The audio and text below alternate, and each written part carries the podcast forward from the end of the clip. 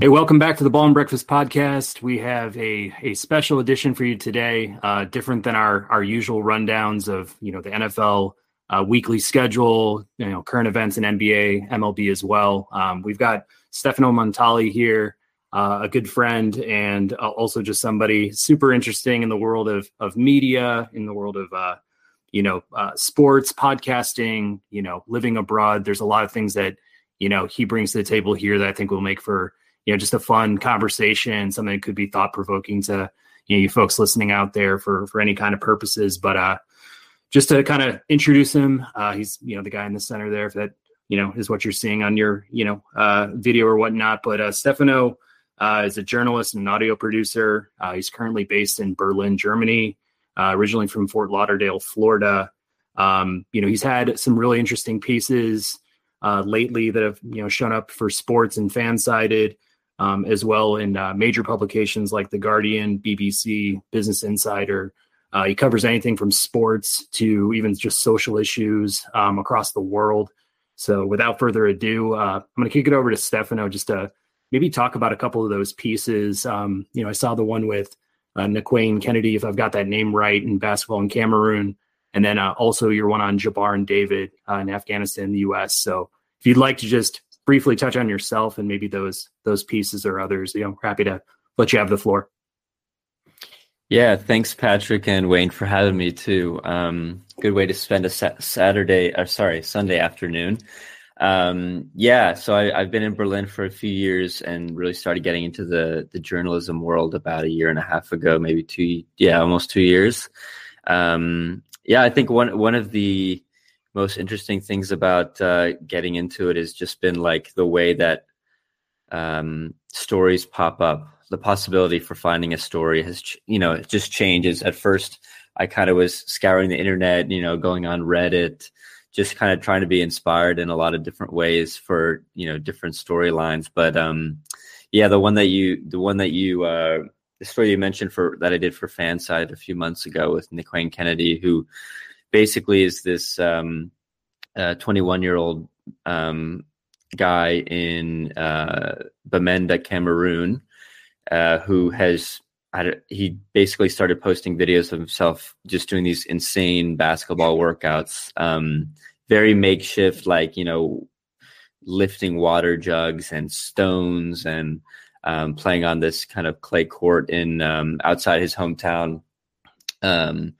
And I, I found him I, I think just on instagram. I think it was just like suggested to me. Um, i watched a lot of nba highlights. That's so i think the algorithm um, knew where knew where to put him. Um, and i found him and you know he's got like a i think over a million followers on um, on tiktok. Not that i'm on tiktok um, but uh, but on Instagram too. So um, I contacted him, and very nice guy. He's basically has the goal of, of making the NBA. Um, but we talked about a little bit about that, but also just kind of what it means to be a someone who um, you know people around him can look up to. Um, you know, you just talked to me a lot of people saying that a lot of people in Africa are are online and just watching videos and um, that he you know there's it's interesting because with uh, you know with Joel Embiid, Pascal Siakam, those are guys who also come from Cameroon. Um, and so it's just interesting to hear. And you know, he told me this story. It's funny. I talked to him for like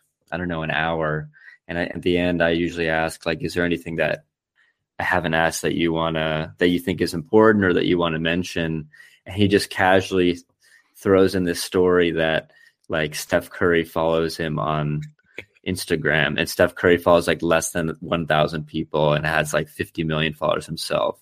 So I was like, that's so funny that he just didn't think that was important, but he's a very humble guy. So um, anyway, so that that was a really cool piece, and actually, funnily enough, um, about two three weeks ago, a, a film um, director and producer who's based in Berlin messaged me, just found my email, found the story, and is like, I've been trying to get in touch with this guy for a while haven't gotten a response. But uh, I want to make a documentary about him and his journey. So we've actually started working just the last couple weeks about potentially doing something. So maybe potentially more to come about Nkwain. Um, and uh, yeah, it could be really interesting. So there's a, a, a chance I'll be heading to Cameroon um, possibly next year. But I, am going to knock on wood because I don't want to curse that. um, but yeah, so that that was the first story. He's um, uh, and then the second one that you mentioned, uh, the one with Jabar and um, Dave uh, that was in the Guardian, um, is actually started at a Christmas party last winter. Uh, I was at home with my parents in Florida, and I went to uh, just this party with him. I was I was the youngest guy there, just kind of like, you know, talking to family friends, but family friends that I don't really know that well. Just kind of been around the family for a long time, but usually I don't interact with them with them myself. And um, Dave's brother, so Dave is one of the guys in the the American guy in the story. His brother just started telling me about this story, and um, again, I'll just give you a quick rundown of the story for those. But I encourage you if you if if you're interested in um, in kind of personal relationship stories and um, yeah, check it out. Um, but anyway, it's it's basically about this guy Dave. He's in the in the late 1970s was growing up in Nebraska. Decided to go to the Peace Corps, which Patrick uh, obviously that was one of the first things we kind of talked about back in China. But um, he decided to go to the Peace Corps and was placed in um, Kandahar Valley, which is at the time wasn't really known. Uh, I mean, Afghanistan, and it, one of the one of the things he told me was that um, you know, at that time in the U.S., what people knew about Afghanistan was that it was the first country that came out at the Olympic parade, and that was really the extent to which most Americans knew about this country. So, but anyway, so he picked there, um, or he got placed there in Kandahar Valley, and didn't know anybody. Started teaching at a high school. Met this, uh, and was pretty lonely. You know, barely spoke Pashto.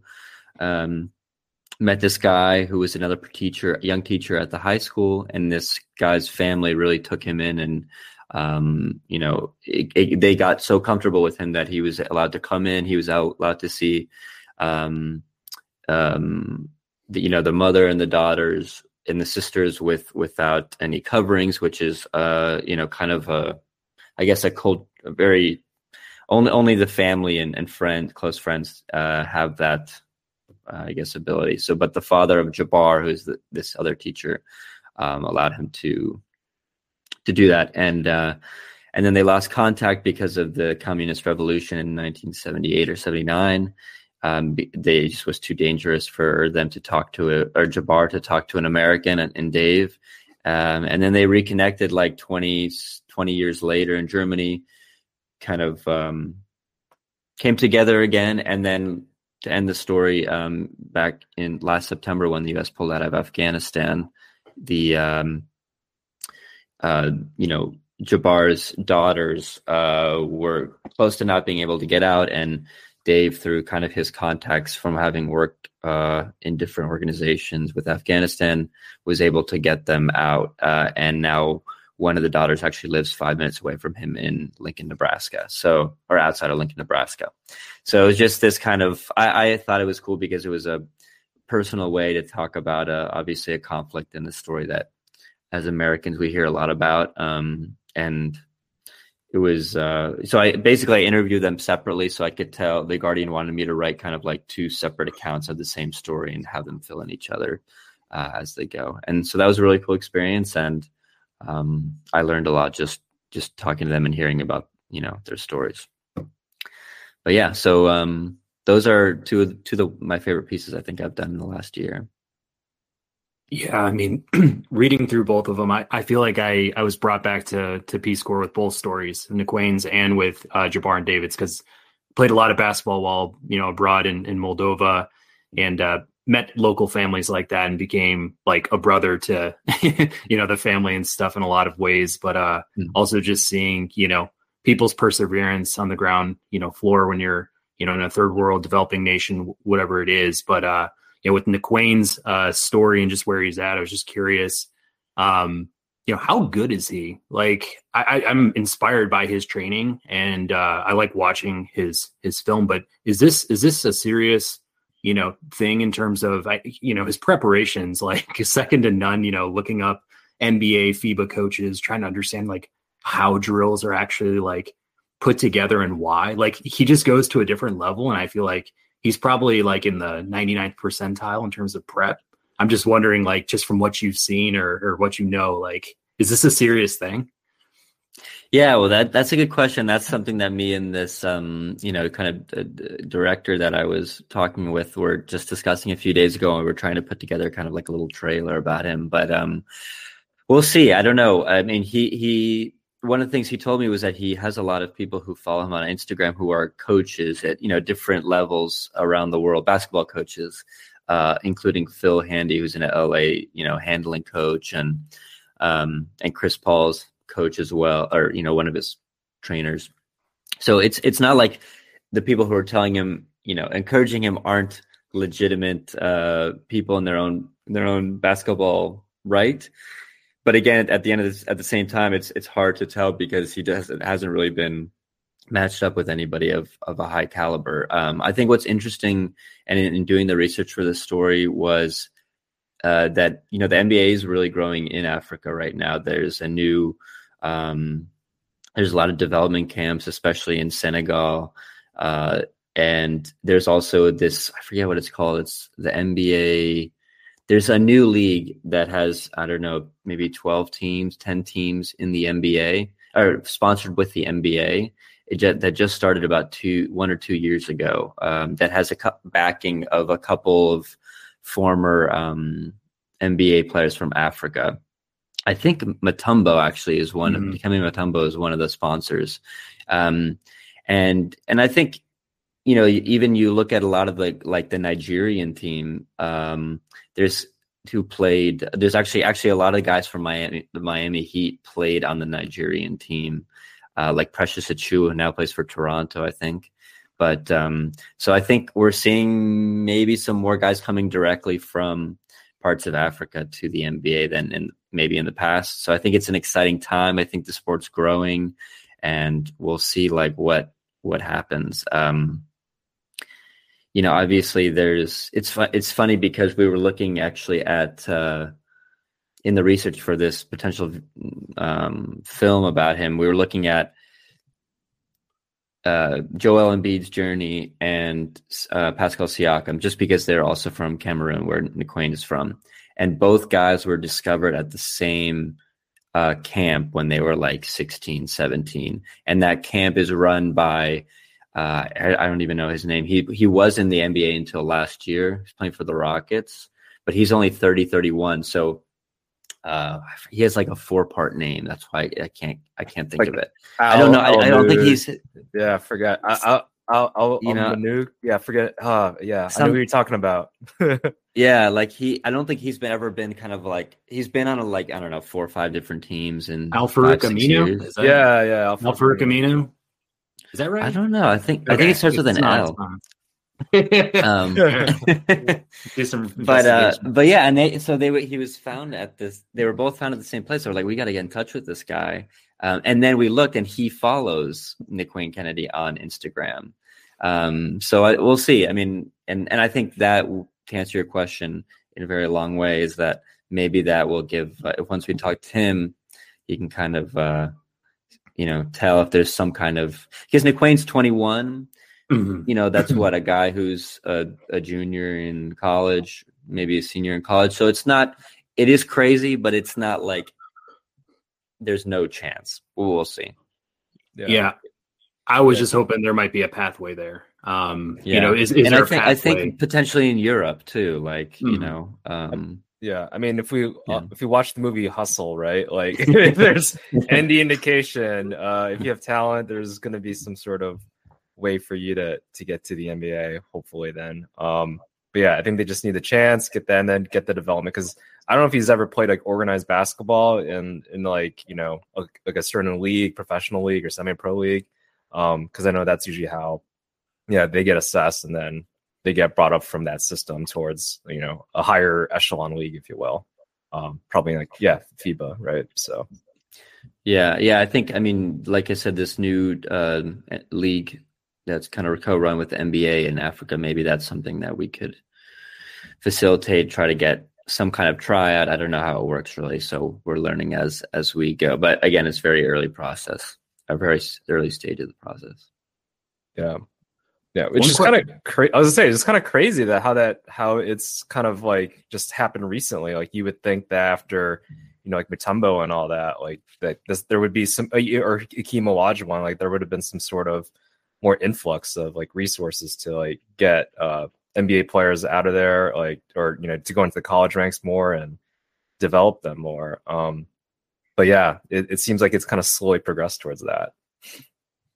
Yeah, and I think just, I mean this is I don't know any statistics around this or anything, but when you think of the NBA, I mean, really like of the guys who come from outside of the US, mostly what it's Eastern European, I mean European in general, but there's really not like I mean, I think there's I was I think there was a story about the first Indian born guy getting a college scholarship this year in basketball. I forget where. Um, but but yeah, I mean, like there, I just think there's probably a lot of untapped talent out there somewhere uh, that is not these core markets that guys come from. So I don't know. It'll be it'll be interesting to see. And I think the Hustle movie, like as you know, is a, a good movie. I think it was a little cliche a lot of times, but because I, I read that originally, actually, they were supposed to have it was supposed to be about a Chinese player but mm-hmm. because of the whole thing with NBA and China, with LeBron and um, what's this guy, the, the GM, um, they switched it to a, a Spanish guy. Yeah. Oh, was it Morey? Uh, or yeah, yeah. There was that whole controversy, I think, of like NBA yeah, players yeah. in China and all. So yeah. Oh, yeah and the, the player is uh, Luc uh, Mbah a Moute. Uh, yeah, that's who it was. I remember, so, I remember that. There you go. Yeah. so yeah. Can I ask a question just in terms of how you're facilitating, you know, your content or, you know, getting a lead and, and kind of maneuvering it into one of these major publications? Is this something where, you know, you kind of roll up your sleeves and start, you know, going towards pitching stories or do you get leads from somewhere in order to kind of make all these stories, uh, you know, more, more uh, notarized and things like that? Yeah, it's it's right now it's like 95% pitching. Um, so basically I, you know, I think as I've in this last year and a half, two years of writing stories, it's at first I was just like, where the heck do I get ideas? Like, yeah, you can I mean everything's an idea really, but like to be able to have something that's because a lot of times there has to be a newsy hook, you know, like something has to be like why now is a big question, at least when I'm pitching. It's like, why now? And why should I be the one telling the story? So, um, but I think it's gotten a bit easier now that I've done some more writing. You know, you kind of get to know a few contacts at different publications who, you know, if you write for them one time, then uh, obviously there's a better chance that they'll they'll bring you in again for a different story. Um, but yeah, I think um, it's it's really like trying to find why things are relevant at the time that you're pitching them. Um, and then using that to build your portfolio. And then, I mean, the goal hopefully is to write longer form magazine stories um, that you can kind of go more in depth. Like, like the, the Guardian piece that I was talking about, I really like that because there was a really, it, you know, it's obviously about it's about these two guys, but it's also has, you know, if I had more space, if I had more um, leeway and then stuff that I could write in that story, I would have gone more into the history of uh, or in the backgrounds, but I obviously had a very limited amount of space. So, but I think that comes with time, like that it comes with um, just being around the not industry, but like just being able to have those contacts that will trust you with a more in-depth story. Um, and I think that will come along with just writing longer stories as as I go along. Gotcha. So with the Guardian, for example, they they kind of had these two like they had a story kind of ready to be told in a way. Like they needed you to do the legwork on that, or you you you knew about this story. You had that like in the bag, and you no no. So like I heard I heard this story at the Christmas party, mm. and then I went back and I said I contacted Dave. Um, sorry, Mike, which is Dave's brother, our family friend, and I said, "Can I talk to Dave?" So Dave and I had an initial conversation for about I don't know an hour, uh, and just from that conversation, then I got the gist of the story, and I could write up a pitch. Pitches usually, I mean, different writers have different um, preferences for how long a pitch should be. For that one, I think it was like two paragraphs, um, just explaining the basics of the story, and that's what I sent out to you know, I, I sent it to a couple public publications, it got rejected, or you know, a lot of times you don't even hear an answer from editors. That's totally normal. And and then I just kept pitching, and then got in contact with an editor at the Guardian, um, and he said, "Hey, this sounds really interesting. Let's talk." So yeah, I mean, I think when, when you're a staff writer, from from my I haven't written been ever been on staff at a publication. From what I hear is that if you're a staff writer you work at a specific publication, a lot of times your editor, you know, they'll get leads. They'll say, "Hey, this is something that came in. Do you want to take this on and like look into it?" But at the stage that I'm at right now, um, it's it's basically me just finding stories. Um, and uh, you know, now, like I said, a lot of the stories will come from conversations, little tidbits of of information or stories that people tell me and just in conversation at a bar or something and then i'll go back and look into it and see like why is this kind of uh, how, how can we turn this into a story that's a bit more in depth you know yeah what, what, what do you usually look for in, in your stories is it like just like something like a different human experience because it sounds like yeah these two uh two stories that you wrote here uh, were just like unique, kind of unique circumstances. Uh, you know, a it's good for I guess you know the social media like clicking and stuff like that. But then you know, there's a lot of depth towards it. I feel like you know with uh, um, like with like with Nkwain, it's like oh this person like you, you know wants has a dream, which I think we all do, right? Some to some degree and all. Then he's like going hard for it, like going uh, you know head first into just trying to like you know, work out, and then now he has a bunch of like Steph Curry following him. Like, is it just like the human struggle and human experience more so, or yeah, kind of just walking through, I guess, what your thought process is on like how do you look for a good story? Yeah, I think for me, stories are a lot easier to um to just to start from if I have a central character like someone, and through like you know like with um like Nkwain I think you know, like, again, at this stage in my career, I'm a little bit limited because sometimes you know you don't have it. You can they give you a thousand words and you try to get everything in there. But you know, like I said, if if he was a guy that was compelling, he had a following, you know. But when you watch his videos, like you only get very small. You don't. He never talks really in them. You know, it's basically hitting just playing basketball. So when I see that, I'm like, wow, this guy probably has a lot more to say um, you know, and then when I talk to him, uh, for example, you know, he, there's this whole um, civil conflict going on that he has to duck from bullets literally while he's playing basketball on the court. Like he sent the one of the first communications that we had was me. I, I talked to him. I was like, "Hey, I saw your videos. I want to know more about your your journey." And then he sent me this video of him and a friend like walking to the court, and all of a sudden bullets start flying, so they hit the ground, and then and then, you know, sometimes he told me one time on a court, he just had to, he was literally going from shooting to laying on the clay court for two hours straight, waiting for the crossfire to stop. And so, you know, when you send me that, it starts with a question, hey, like, hey, I want to learn more. And then the most, you know, 99% of the people who are watching his videos have no idea that that is what's happening before and after he actually shoots those little short videos. And then, uh, you know, if I had, like I said, if I had more time, or more space to write a longer story, I would have gone into more about this conflict. How are other people affected in his country? But it all would lead back to him. Um, and so, yeah, so that I think that's what it is. Like it starts with the person, but then through that person, what kind of more broader, deeper story can you tell on different levels that um, kind of fill out the character that he or she is, you know?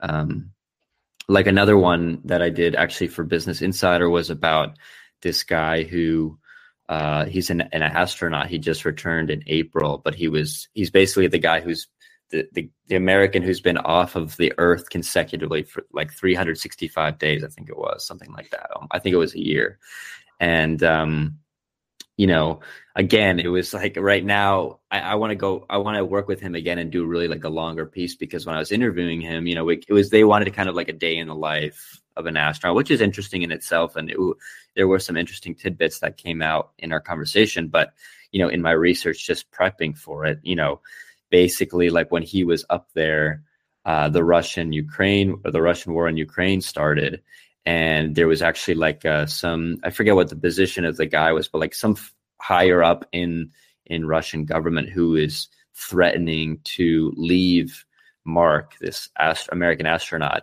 in the space station because uh, space station is run by the Russians with the U.S. But I think they were in the Russian part or something like that.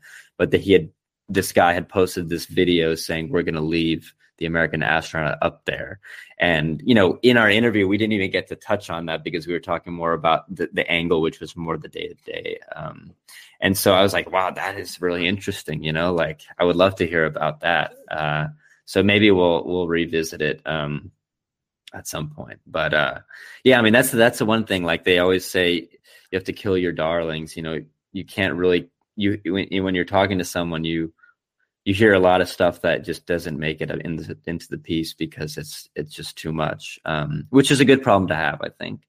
But uh, a lot of times, I think most writers would say, "Oh, I can go a lot longer if I had the chance." But um, but yeah, so that that's that's another cool piece. And actually, uh, one of my favorite points was that he was I was asking him like uh, what his day to day was like. So we started with a very kind of basic question, you know, like I said, from the time you get up to the time you go to sleep, what is your schedule? And at one point, he just telling me that he started like meditating, and he said he told me the story where he basically would meditate next to this window in the space station that just overlooked Earth. Like that was what he would just stare at as he meditated. and he actually got re- kind of choked up talking to me on the interview because it was, and I just got goosebumps actually just saying that. Um, because I was like, that is just you know, imagine that like no one less than 0.001% of the people in the in to ever exist will have that experience and to be able to talk to that guy even though it was a piece about day-to-day life like that was really cool so yeah, so, yeah. Oh, I was say it's like you know I, I did a meditation thing at work uh, this Friday, but it was just like staring at like a YouTube video of a of, a, of a waterfall or something like that. yeah, he, he's, he's got the entire Earth. yeah, yeah. yeah, it was crazy. It was crazy. I was like, that's insane. I mean, I meditate, and I was like, wow. I think I would just yeah, it would be yeah. cool. Yeah. Do you like long form content better than like some of the short form? Uh, I mean, just given your background, sounds like you know with social media and such, like everything's put together in like 90 second, 15 second clips, right? Um, versus that, which is why I appreciate like things like podcasting, right? It's like um, you can hear a conversation you know between two people that are knowledgeable about a certain thing, or maybe not even knowledgeable. They're just you know having a good conversation about some sort of subject uh, or interesting topic uh, while you're you know uh, doing some work here and there or cooking and stuff like that.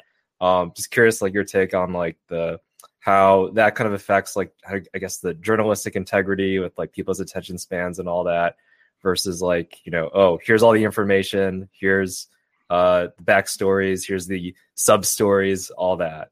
Just curious your thoughts on that. Yeah um well i think for one i won't say that i don't like i'm not a person or i am i'm not I am a person who still goes on Instagram, you know, goes on Twitter, has these bite size. I, I think I'm, you know, I'm I'm not like this, you know, wise person who only will sit down for one hour reading sessions or anything like that at all.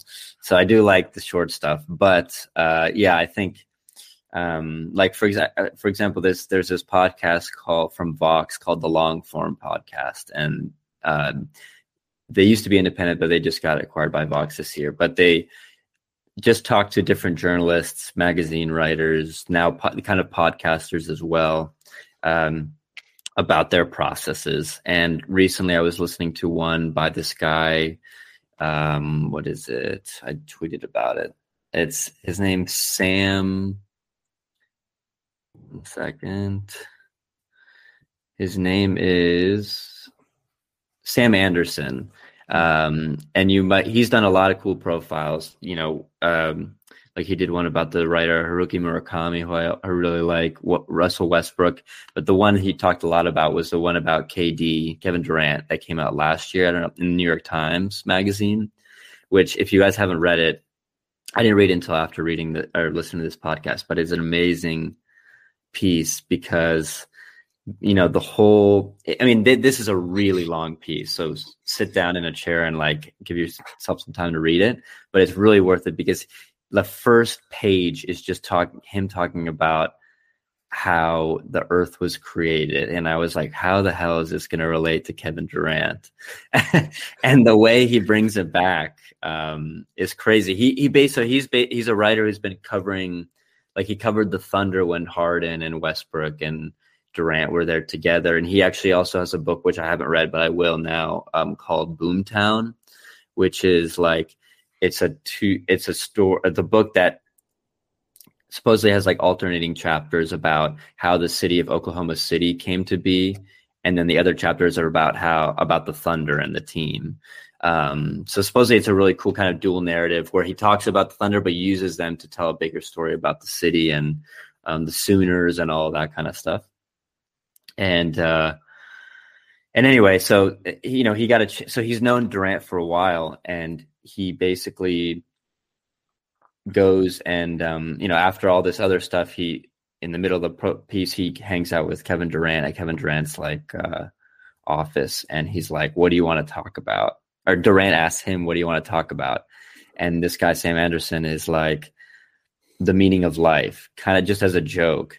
And Durant's like, "Oh, cool! Like no one ever asked me about that." and then they start talking about the meaning of life and just like all this other stuff that Durant, you know, because you know he's obviously typecast as like just an NBA guy.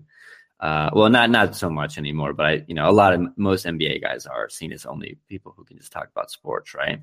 But uh, he's in, and they and they tell, talk about the story of Durant growing up and his family, and it's just a really cool piece that, uh, like I said, just starts with something a, uh, uh, like a about the creation of the world, and you're like, how the hell is this going to bring back to Durant. So I would check that out. And if anybody's listening who likes uh, more in-depth stories about sports people, like he he's really good. I haven't read the Russ um, profile yet, but I will. So, Steph, what's the meaning of life? I'm supposed to ask you that. I'm not used to being on this side of the. That's good. Can I ask about that though? Because when we first got to know each other, uh, we were at you know, University of South Carolina, both pursuing you know business degrees, things like that, and it's kind of where we moved into our study abroad, you know, to China, um, you know, for academics, but also I think for some experience and just to kind of you know be on a new continent or new country if you know either of us hadn't been there at the time. But but what got you from maybe having more of a business mindset to kind of more on the content side of things like what is your journey? And i guess maybe talk about some of your purpose in what you're ultimately trying to achieve. Yeah i mean i think when we were in china um, i was i was still trying i mean still trying to figure it out obviously like most people but um, you know my first when we came back from china i graduated from from south carolina and then went to chicago for a year and worked as a as a um, advertising salesperson, like basically making 75 calls a day to small businesses, which wrecked me. Like that was definitely the worst year of my life. I met, I met, I, it's not, wasn't all bad. I met some really cool people at the job, but I just didn't, didn't see myself in that environment. And so when I moved to San Francisco, I started working as a producer in kind of dif- different digital agencies. So I was around more like creative people, which I thought was a bit better. But then, you know, I I was working as a producer for a while, and then I said, you know, I don't want to be managing creative people. Like I I feel like I can do this, and I want to do it myself. And um, and so, and I mean, growing up, like I have a twin brother, and we used to make documentaries um, and short films with our cousins, and you know, we went to some film, we won some film festival, very small film festivals, you know, in our in our town, and and so it was there. Uh, I just kind of like never really saw it as an opportunity that I could progress in professionally. Um, I didn't, I did because you know with business and with these kinds of careers, it's like you're like okay, you have the internship, then you get the job, then you get the next job, then you get promoted, and it was was a more like linear path that you could see other people in our business school following. Um, so that was just kind of when I came out of college, I didn't know what I wanted to do, so I was like, okay, I'll just start that and see what happens. So then, but then after you know four years or so of working, I was like, no, this isn't it. And um, and so when I went, I came to Berlin. I actually decided I applied to this school in Berlin uh, right before the pandemic. Well, a few months before the pandemic hit. I accepted it the month before the pandemic hit. So I knew I was going to come to Berlin. And when I came here, still didn't know. And then I actually, I mean, I had always liked writing. Like my dad and mom both used to be journalists in different capacities. Uh, my mom worked for, actually, my mom worked for ESPN a long time ago. That's we lived in Connecticut for a few years because of that. Uh, and my dad is more like on the editing, but also did freelance writing when he was. So it was it was in the, uh, you know, the atmosphere of possibility for for me. Um, like nobody in my family or my immediate family is good at math or science. We're all like, you know, my sister's trying to be an actress right now. Like, you know, my brother's a musician. My brother, I'm actually my other brother is a plays soccer at Boston University. So everything was like creative or athletic. Nothing was technical or you know that kind of stuff. And uh, so then we we um, so yeah, then I decided to come and then I was wa- actually the first winter in Berlin, so December 2020. I was supposed to come back for Christmas to Florida, and my just I mean, you you might have heard of the German bureaucracy is absolute worst. So I didn't have my residence permit that I could come back into the country if I had left. So I actually got stuck here, and um, it was during the we had a second lockdown in Germany and I so basically I just started reading and watching stuff, and I watched a show called Borgen. I don't know if you guys have heard of it. It's like this amazing uh, show about Danish, the first, the hypothetical or the theoretical first female prime minister of Denmark. Uh, now there's actually been a real one, but when the movie, when the show was made in 2012 ish, around there, um, uh, there hadn't been. And there's this one character who's a journalist and it was so cool and i was like you know what? I'm just going to do it. So that winter i just started reaching out to some people that i knew in the world in the in the journalism world um started pitching and then from then on and then it you know it was it was kind of hard for a while because it was like you know you really have to start at the very a very small like no one's going to give you a chance. I wrote a few things for my student newspaper and then use that to pitch. And then you know this summer or late spring early summer just this last year that's um, things started to pick up with these bigger publications. So, but it was, you know, for a year, it was kind of like in and out of motivation and that kind of thing. But now I think I'm honestly like the most happiest I've ever been professionally by far. So I think it was kind of a very roundabout way, but I think the writing was always on the wall for me that I was going to come back to some kind of thing more creative. Um, and it's cool because now I never get tired because all these stories are so different from each other. So I am just never, um, you know, never bored. I guess. What's it like living in uh in in Berlin uh compared to like you know places in the U.S. or yeah, what's it like living like a, abroad in uh in Europe and Germany?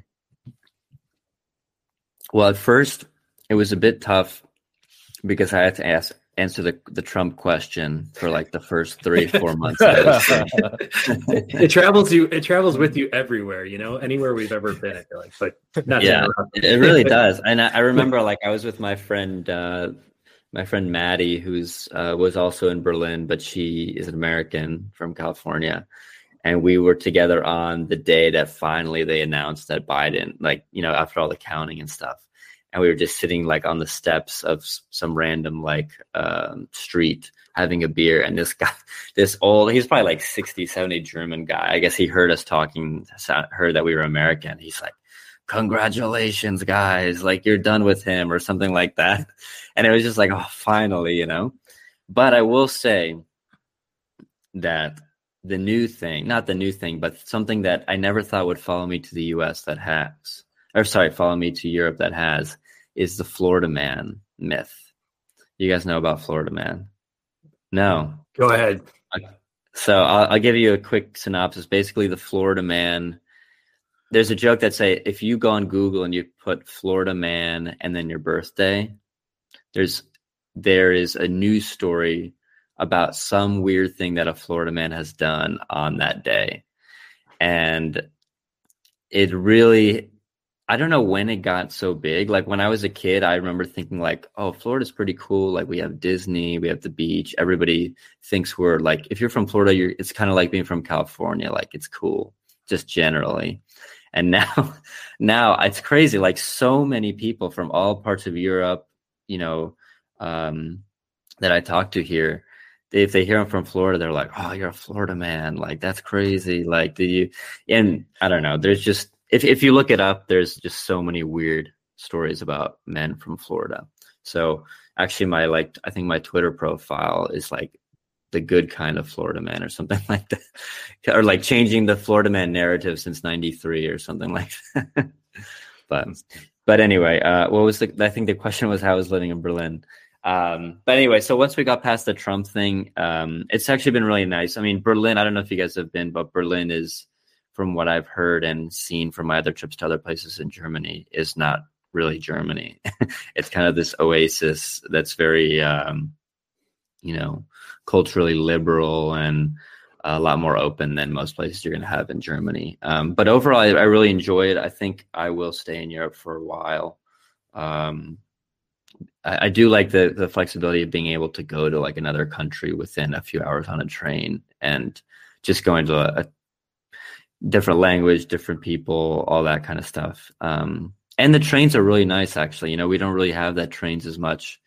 Uh, and it's just something nice about getting to the train station like 10 minutes before and then sitting down, going no, through no security, and then even if it's seven hours, it's still like shorter than a journey anywhere on a plane for for most cases, you know, with going to the airport and all that kind of stuff. So uh, I like the flexibility of that. Yeah, yeah. It's not as like cramped as a plane. I feel like, and uh, yeah, you know, Wi-Fi is I think better. I feel like, and I don't know. Yeah, have you been to uh, Switzerland yet? Because uh, I like Lucerne's one of my favorite spots. I would say. Um, yeah, especially if you like hiking or anything like that. So. No, I haven't been Switzerland yet. Um, I'll tell you a funny story though. I was it was in Netherlands. In the Netherlands, uh, I was going to Amsterdam three weeks ago for this podcast festival. Uh, and in Germany, they have this law like we still have to wear masks on any kind of public transportation or transportation really in general. And um, so the first like three four hours on this train, we had to wear masks. And then as soon as we cross cross the Dutch border, they're like, "Okay, everybody, you can take your masks off." And it was like we'd just been sitting here, and so on the way back, we didn't have to wear the mask for the first four hours, and then we had to put them on, even though we were with the same exact people for like four hours before that. it's just like this is crazy.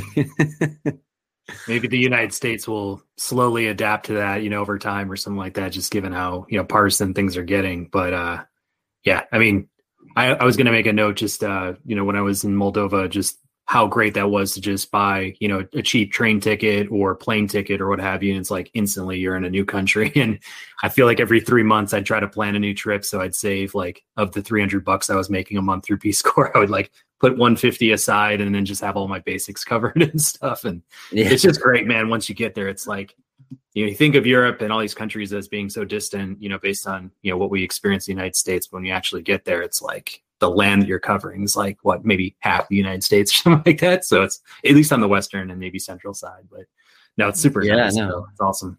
I mean, for Florida, like we, you know, coming from Fort Lauderdale, Miami area, we had to drive six, seven hours just to get out of Florida. And here you could be like, I don't even know where you could be in Denmark or something.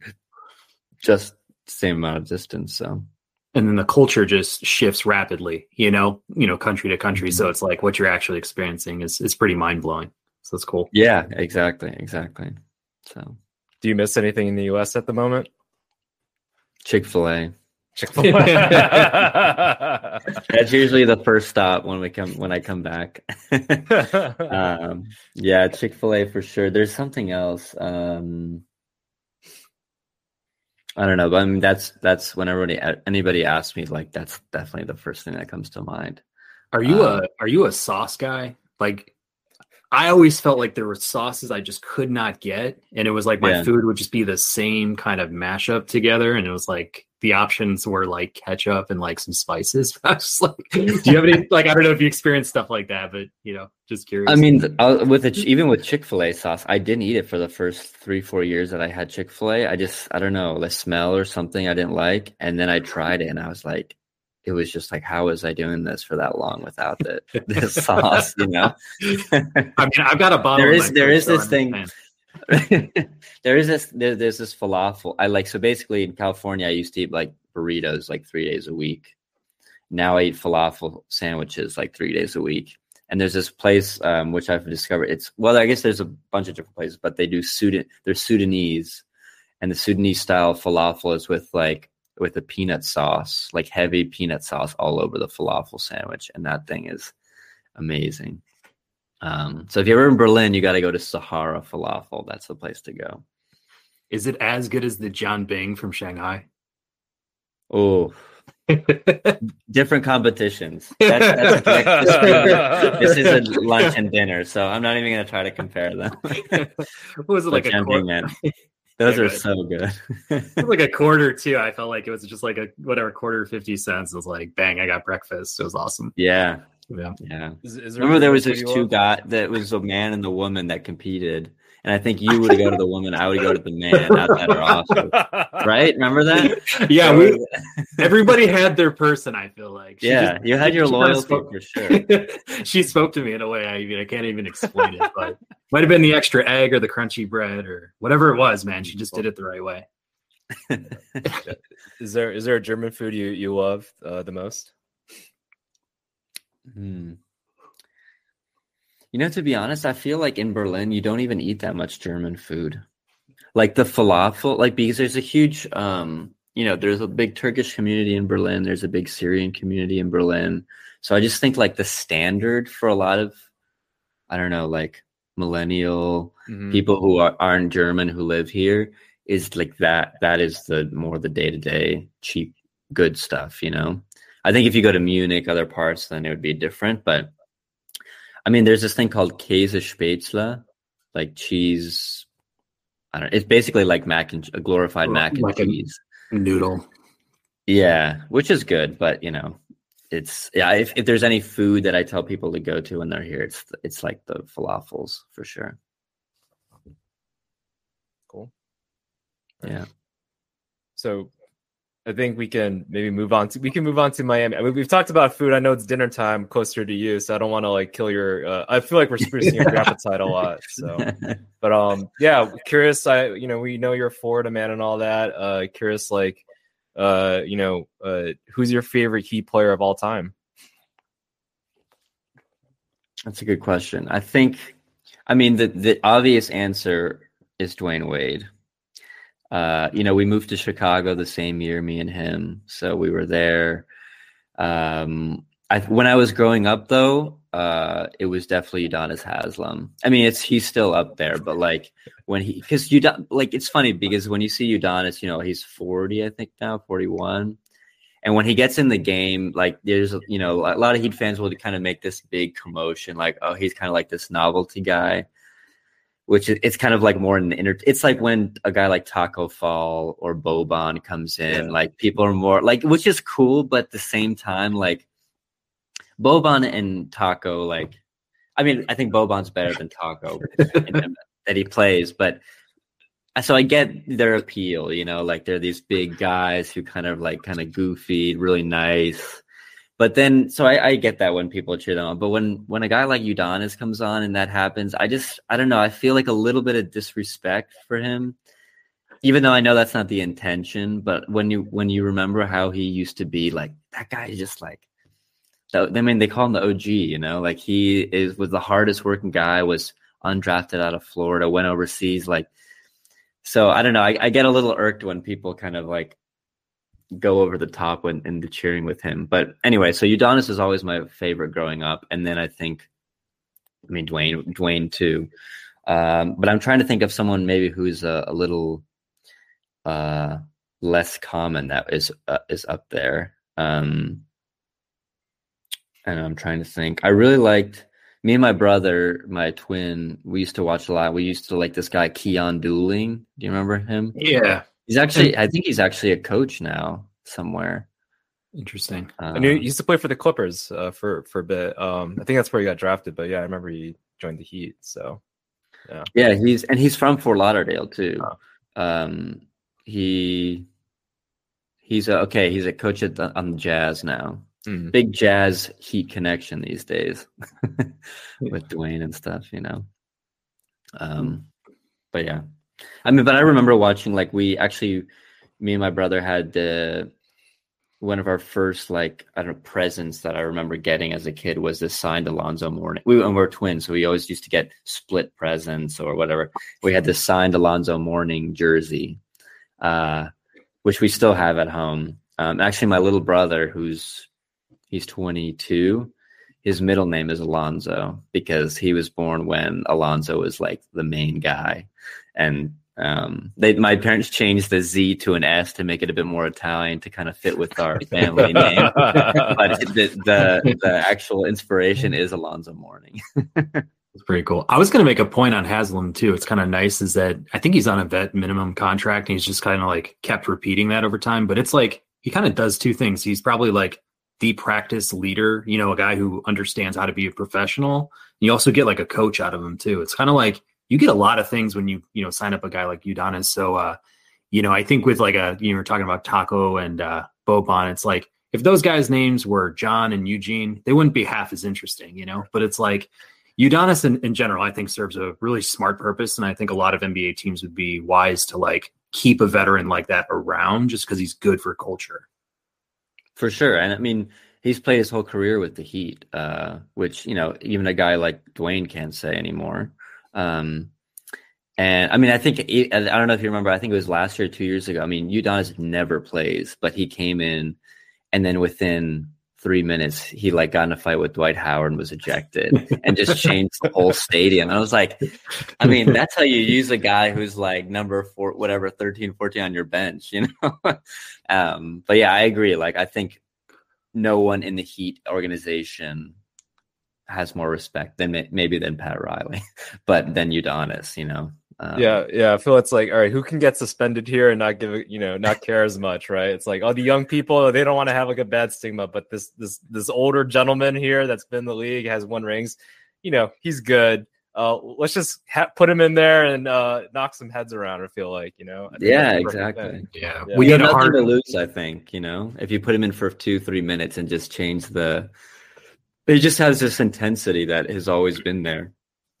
Um, yeah, I think people just appreciate and like if he's around, like you got to be serious, you know.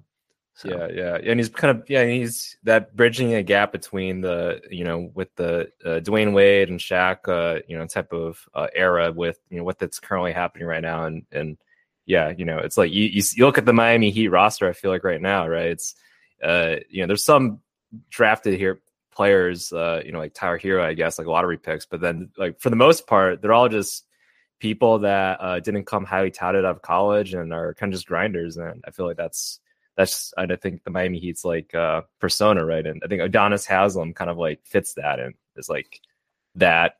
Like he, he's kind of the heart in a sense of of like what they're all about. So that makes sense that he's there. Yeah, no, for sure. I mean, it's kind of a shame because that you know a lot when I first moved here to Berlin, I had I it was when the bubble was happening, mm. and I watched. I I would get up every night at like two three a.m. and watch the games.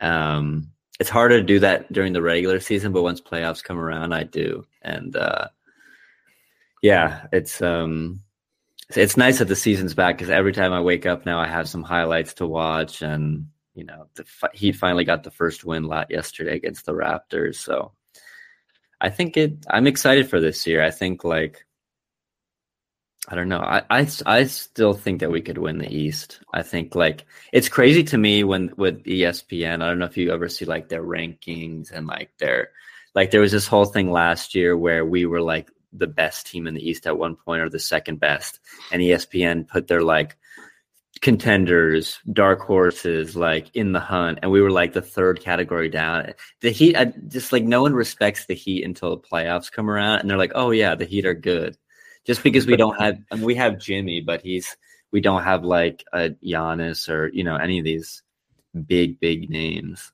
Um, but I think I mean Jimmy. That's why Jimmy fits with the Heat too. Like he's also. It is cool to see how he's finally found his team. You know, after playing with what the Sixers and the Bulls and stuff like. I, th- I think I would like for Jimmy to retire as a as a he with a champ. Like I think he deserves a championship for sure. Yeah, I mean, well, he was with the Timberwolves for a hot second, right? Oh, and oh, true, yeah. and they're like, you don't fit in here. You you try too hard. Yeah, exactly. yeah, yeah. And then and then now, yeah, was it Timberwolves? They got Gobert, and then they just lost to uh to to to the Utah Jazz, right? I was like, didn't you just you just traded like you know a bunch of picks and stuff like that, You're and he still yeah. lost? Like, yeah, you know, it's nuts. Yeah. No, But Patrick, you're a Bulls guy, right? Wayne, are you also a Bulls guy? I'm a Bulls guy. Oh yeah, definitely. Yeah. yeah, yeah. Yeah. But, uh, I mean, you yeah. guys, you, yeah, we had our season opener against you guys, right? Oh yeah, Yeah. Yeah. I think we won. Um, Yeah. You did, yeah. no, I Oh, sorry. no, no. I was just. I mean, Was that a question Anyway. or a statement? I was like, it's only like three games in. You should know. yeah, yeah, no, kind of a subtle dig, but uh, anyways, um, no, I think both those teams are kind of comparable at this point. It's like I can see where we have the potential and star power to take that leap. I think the Bulls' bugaboos has just been injuries. Like last year, we got out to a really hot start. You know, then you know Caruso goes down. We had, you know, it seemed like LaVine was in and out a little bit. Um, you know, Wayne could probably speak to more, uh, you know, from what he observed too. But it's just like I like what we have when fully healthy. You know, Lonzo Ball would have been a huge lift if we had him all year. And again, like we're without him to start the year again. So it's just like you get this momentum going and, uh, you know, some real professionals, uh, you know, throughout our rotation. It's just like, you know, are we good enough to stack up against a young emerging Celtics team that's extremely deep or, you know, the Bucks are still, you know, solid with Giannis and, and their cast as well. But, um, you know, I think the Heat and Bulls are kind of like on a similar wavelength. It's just like, who's willing to take that step? Yeah, yeah. I, I think the the Bulls are just injuries definitely plays the part. Like you know, Wanzo Wanzo Ball's like a I think he's been like the key factors because he's just he plays good defense, can pass the ball, like can shoot the three. So I think that that kind of person is just essential. I think for the Bulls, but um, yeah. I mean, it, it's it's definitely like different from the Heat. It's like you know we draft players like Patrick Williams, like fourth overall, but then it's like you look at the Heat, it's like you know what Max Strus and all. Like, Yeah, he's a Chicago guy too. He's Chicago- he went to DePaul, Oh, yeah. went to yeah, DePaul, yeah, yeah. yeah. He went, he went to yeah, Penn and I's alma mater. So, um, yeah, just like Really, yeah, couple there you players like that. Yeah, yeah. Like they, yeah, he's kind of like heralded. It's like, oh, we got one in the league, you know, right now. So, yeah, yeah. yeah, Yeah, it's it's it's interesting because I think what makes the Strus story like extra interesting is how he kind of displays Duncan Robinson. Um, you know, he kind of fills a better role. He plays better defense Yeah. though than Duncan, and like, I don't know. I really, I think most Heat Heat fans really like Duncan, but I don't know. It just kind of he he used to be someone I was talking about, and then he kind of just faded, and um, his podcast. I don't know. I don't know if it's he, that was, that's what I was about to say. I don't know. He's kind of like it's like he got the big contract, started a podcast, and then just kind of faded out. I don't know. I could see. I mean, he has a big contract, so I don't know if we'll like be able to move him. But um, yeah, we'll see. But it is cool. I mean, it is cool to root for a team that like has these guys who are just you know. It's not like we. I mean, yeah, we we had not the original super team, although some people say that we did. It's like people forget about the Celtics before us, like before LeBron and Bosh came down here. But it is cool to have a team that is we're pretty, you know, we're just built from like the all these random guys who come in, you know. Um, but I think the time's ticking. I think obviously with I mean Lowry is already I think he's got like, I don't know, three years left or something. So we'll see. How did you feel about the Herro extension? I really like Tyler Herro. I think he I mean, he was the the sixth man year. Like I think he I think he needs to start though. I think at at some point um to get him to the next level. Like I think he was fine. He's like I'll win six man and then I'll prove myself. But I think if he doesn't get into one of the the main rotation spots like he because he's I mean he's the guy in, in on the Heat with the biggest ego. I think um, he he does like because there's a guy like ha- Haslem and Jimmy there. He won't kind of show too much of that, but I think if you com- you know compress that ego too much, it, it might explode, and that's why I think he needs to have the shot to really be like the number one guy, even number two guy. Well, yeah, I guess behind behind Bam and Jimmy, but like I think he could be, you know, the number. Him and Bam are the future of the Heat for sure. I mean, he's he's definitely a, a second piece, third piece on a you know Yeah, strong playoff contender or whatever it is. If he's got any weaknesses, maybe it's on the defensive end or size or something like that. But you can mask that by you know signing the right guys or drafting the right types of players to complement you know his skill set. But he gets dogged a lot. I mean, I feel like they kind of you know slight him for some reason. I'm still like he put up 25 and five you know last year, and he's coming off the bench and he does have a lot of swagger. Like when they were in the the bubble, I thought he really showed out, and so did Duncan. At that point, um, you know, maybe teams started to you know target them on the defensive side. Maybe that's why they've you know gotten some shade in that respect. But I still think you know with with the core you just spoke about, if they just get you know, I think the loss of PJ Tucker was huge for you guys, just Yeah. to not have that veteran stabilizer, you know, somebody's playoff you know ready and things like that around. But uh, you just keep filling in those holes, and I think you guys are you know ready to compete for for conference titles. yeah. I was I, I was really sad. Like I, it's funny. I've never shifted so much from hating a guy to loving a guy as with PJ Tucker. Like Jimmy was up there, even Mhm. Kyle Lowry. But like we, the Heat and the the Raptors used to have a little bit of a thing, and but PJ, I think me and I don't just remember me and my brother and my dad just like, or my brothers and my dad just hated that guy, and now. That we loved him for a year and then he was gone again. So now it's like I don't even know where my relationship lies with PJ Tucker anymore. He's gotta have like the sweetest gig. I feel like it's like you just sit in the corner and then shoot threes, and then just play really good defense, and then Yeah. that's that's basically all. And then yeah, like that's the NBA these days, and you know, Yeah. And. I mean, I think he fit with in Miami so much because he's like he's a flashy guy. He's got all these shoes, like you know, fresh new outfit every. I'm like, and then he what he's on in Philadelphia now, right? And I'm Yeah, like, yeah. I'm like, I don't know. Why would you go to Philadelphia if you live in Miami? It seems like they were willing to pay him into his 40s, and uh, they give him a Yeah, yeah, no, you know, I it's like for you know, I get it, I get it. like- I Gotta buy get more it, I shoes. get it. Yeah. like like if Oklahoma City came calling and they're like, "Hey man, we want you to you know play for two or three times your worth," it's like, yeah, sure. Like, I don't Yeah. put me in Russia. I don't know wherever you want to you know me to go, I'll go. Oh, Russia, you But, don't uh, want to go. maybe not. Maybe not. I mean, I wouldn't want to. Yeah, China, China, I think is fine, but Russia, I don't know. yeah, no doubt. But uh no, it was, it was great talking to you. Um, you know, on this show, we usually do a final thought. So maybe uh if you want to kick it off, we'll all give around a, a final thoughts and we'll close out. Yeah, no, thank you guys for having me. Like I said, I've never, I don't think I've ever guested on a podcast, so it was cool to be on this side of the mic. And, um, you know, I'll, I'll, I'll give, uh, maybe I'll give a final thought with a recommendation. I saw uh, that movie Triangle of Sadness last night. I don't know if you guys have heard of it. It just won like the Cannes Film Festival. It's like two and a half, three hours long. Um, and it's very, very good. And I would definitely see in the theater um, Triangle of Sadness. But yeah, with that, I'm gonna. I think I'll probably call it now and say the Heat are going to finish second in the East and go to the finals again this year. So I'll leave it at that. Yeah, I, I love the boldness. Um, my final thought actually has nothing to do with sports, but uh, this is for Wayne on Friday night. Sitting back, it was late at night, you know, finished up with dinner and everything like that. And uh, was over at the grocery store right before I got home, and uh, I picked up a Dutch apple pie. I was like, you know what? I'm grabbing this Dutch apple pie right now because, you know, we, we we we like to talk desserts on this show. We like to talk food and everything like that. But man, that really just hit the spot. Just you know, nice slice heated it up, did a la mode too with some caramel. It was, it was just magical. But uh, I guess I want to uh, kick it over to Stefano because, you know, we just love to know what your favorite type of pie is, if if you're a pie guy at all. Very big pie guy, but I think I would even delve a little bit deeper and say more of an apple crumble guy.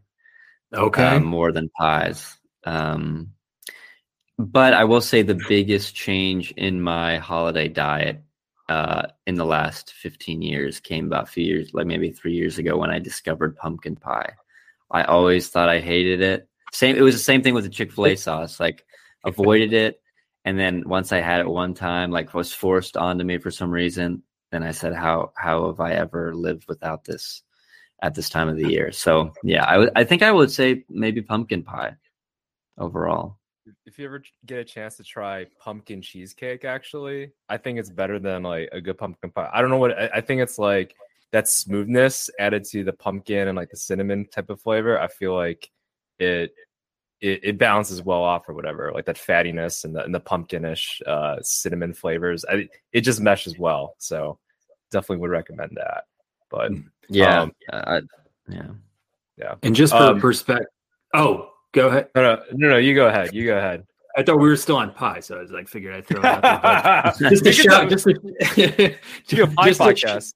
A, yeah. just a shout out Stefano's home state. My favorite pie is key lime pie. I just love the graham cracker crust, love key, you know, key limes, things like that. I went to Key West a year ago. Um, not that I went there for that or anything. It was a wedding, but uh, just had some real stuff from the place it originates from. That's always great. And then uh, pecan pie was mm. my favorite fall pie when when Wayne and I were talking last episode. But uh, you know, with that, if there are no other thoughts on dessert, that's my final thought. Yes, uh, my final thought would be um, happy uh, Filipino American History Month uh, to all the mm-hmm. Filipinos out there.